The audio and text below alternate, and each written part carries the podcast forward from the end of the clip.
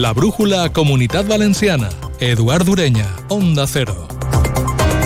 Ho estem contant. CaixaBank vol continuar a València. Continuem pensant que és la millor opció per a l'entitat que en 2023 ha guanyat un 54% més que l'any anterior. Més de 4.800 milions d'euros de benefici. Bona vesprada. Avui és dia de moltes xifres, de les que mouen o no mouen el món, més enllà de les paraules que ja sabem que ho suporten quasi tot. Ara repassem els números de l'atur. Mirem de nou a la ceràmica i a l'automòbil, sectors preocupats i que escolten declaracions d'amor i d'arrelament massa sovint. I avui, clar, estem pendents d'una investigació amb una dona morta i un home detingut. Arranca la brújula de la comunitat valenciana, també amb l'última hora de l'esport, amb una nova jornada de lliga i ja amb el mercat totalment tancat. De la coordinació tècnica s'encarrega Jordi Andrés.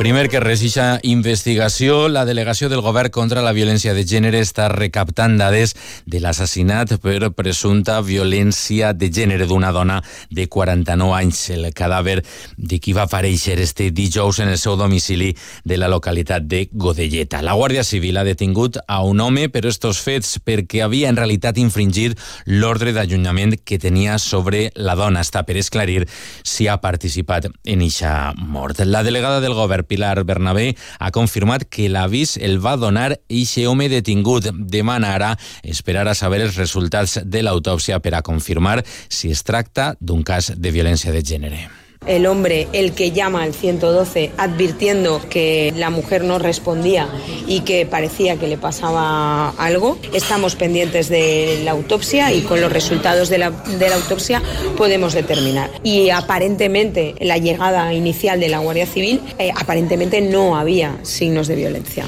Altra de les notícies del dia era, com avançàvem, econòmica. La seu social de CaixaBank no es mourà, almenys de moment, de València. Ho confirma el seu president. Ho ha fet precisament a València. José Ignacio Golzarri ha participat en la roda de premsa de presentació dels resultats de l'entitat. Se li ha preguntat per l'acord entre PSOE i Junts i la possibilitat de facilitar el retorn de seus socials a Catalunya d'empreses que van eixir durant el procés. Ha dit que la vocació és de permanència i això sí, no s'ha pronunciat sobre les amenaces de sancions, de sancions si aquestes empreses no tornen. Segons Goiri Golzarri, que continuarà a València no és només una decisió per de seguretat o d'inseguretat jurídica. Diu que és la millor opció per a CaixaBank. Tanto Bankia como CaixaBank están en Valencia, decidimos estar en Valencia, nos parece que es un lugar extraordinariamente equilibrado, nos parecía y nos sigue pareciendo que cualquier lugar no reúne las condiciones de origen que eh, tiene Valencia. Valencia nos está acogiendo magníficamente, nos ha acogido en todo momento y estamos muy felices de estar en Valencia.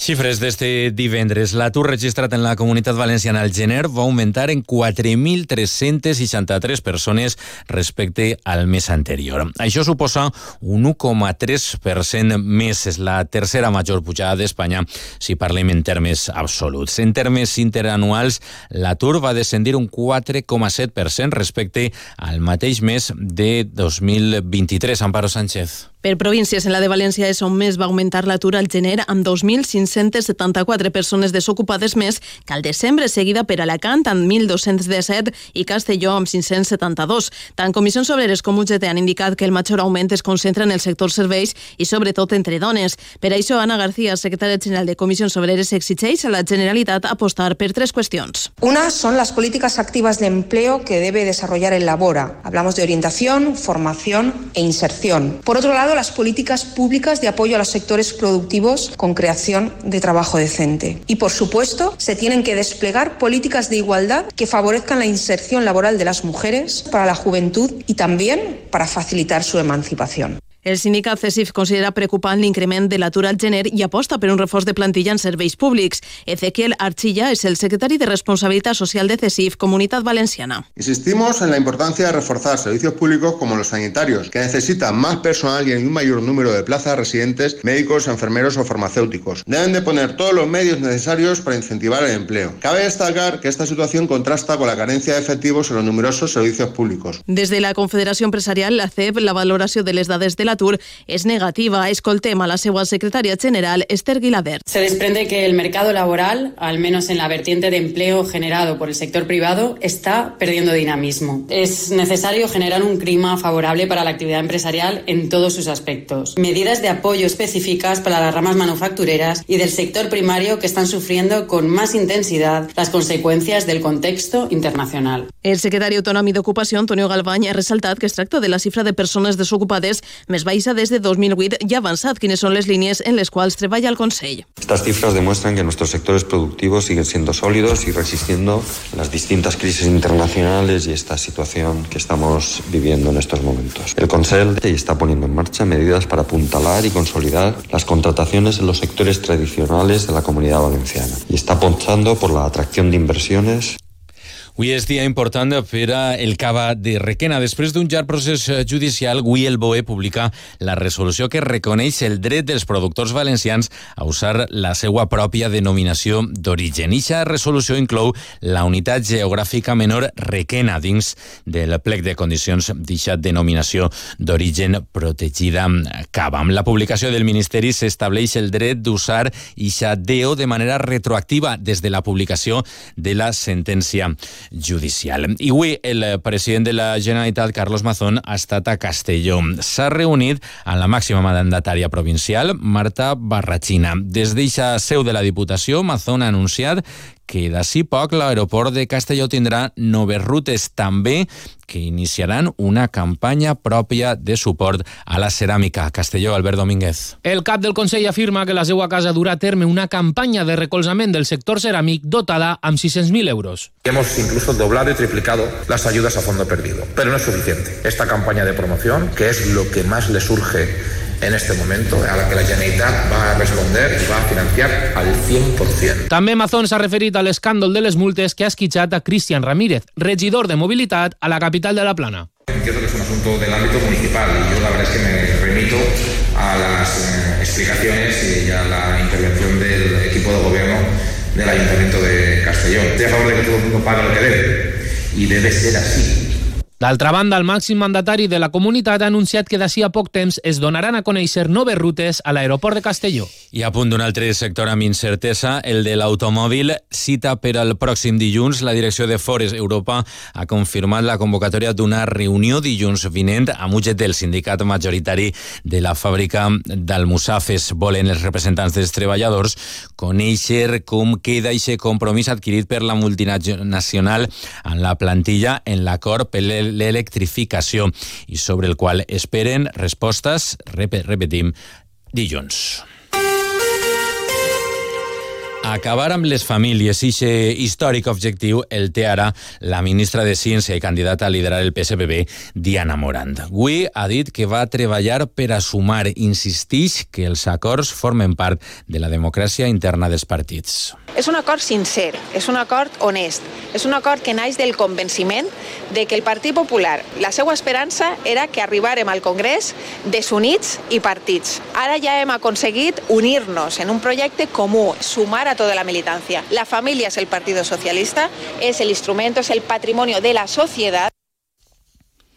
Morant assegura que tindrà temps per a compaginar el seu nou càrrec amb la seva responsabilitat al front del Ministeri. Ha qualificat de falta de respecte les paraules del president Mazón, qui ha posat en dubte la seva valua per a poder fer-ho. Jo crec que és una falta de respecte no reconèixer que tots els que ens dediquem a la política tenim un espai orgànic i tenim un espai institucional. Entra dins de la normalitat. Tal vegada el que no volen és tindre una ministra que estiga també dedicada a fer-los front així i que sàpiguen que eh, no anem a deixar passar ni una retallada ni un pas enrere en els drets de les persones. Un altre punt de la nostra política non propi, el de Maria Teresa Pérez, actual portaveu estatal i exdiputada estatal per Alacant, també és directora general de Joventut en el govern d'Espanya. Ha estat triada nova coordinadora general de Podem a la Comunitat Valenciana. Ha obtingut el 61% dels vots. Ha triplicat el suport que ha rebut l'altra candidata, eh, que era Agustín Arancha Torres, i ha quadruplicat els vots eh, que ha rebut Agustín Pérez, el tercer candidat en discòrdia. La Guàrdia Civil ha detingut un home de 44 anys acusat de matar a un altre després de clavar-li un tornavís al cap a Catarroja. El succés es va produir ahir de matinada després d'una discussió entre estos dos homes. Va ocórrer a l'aparcament exterior d'un club d'alterne de la localitat situat al costat de la pista de silla. La víctima tenia 38 anys, va ingressar molt greu a l'Hospital La Fe, on finalment, com hem comentat, va morir. I avui seguim pendents a hores d'ara de l'enfonsament que s'ha registrat este matí. Parlem d'un edifici d'aparcaments del Campello. Està situat en primera línia de platja. Última hora, Pepe Requena, Alacant. De las 44 viviendas del edificio, únicamente 18 estaban ocupadas hoy, ya que se trata de un inmueble con mucha residencia vacacional. En total, el Ayuntamiento del Campello ha realojado a 11 personas, entre ellas un bebé, que son integrantes de ocho unidades familiares, mientras que el resto se han instalado en casas de familiares o amigos. Siete de los residentes fueron rescatados con la autoescalera de los bomberos del consorcio desde sus balcones. Los técnicos del Ayuntamiento han precintado el edificio a la espera de hacer una valoración de daños y de comprobación de su integridad integridad. Antes, y para constatar que no quedaba nadie, han usado cámaras de calor y perros entrenados. El suceso ha ocurrido sobre las 7 de la mañana. El voladizo ha ido derrumbándose por causas que se investigan piso por piso hasta llegar a la planta baja, dañando también las cocinas del restaurante Granada. Sabien també que esta vesprada una dona de 76 anys ha mort en un incendi en una vivenda eh, de la localitat valenciana de Cullera, al carrer Ausias Mar, com dèiem, de Cullera. Els serveis mèdics s'han desplaçat a eixa vivenda, però només han pogut confirmar la defunció d'esta dona de 76 anys.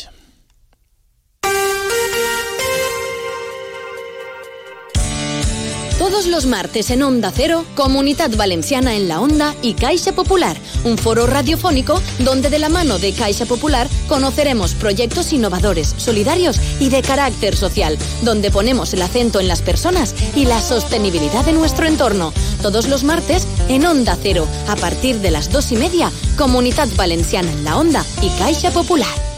Ven a Canet de Berenguer y disfruta de sus playas de fina arena, de su extensa programación de actividades acuáticas y deportivas durante todo el año, de su puerto deportivo, de sus festivales musicales, de su gastronomía de calidad a orillas del mar Mediterráneo, lugar donde podrás saborear los mejores arroces y productos de alta calidad. Canet de Berenguer es tu destino.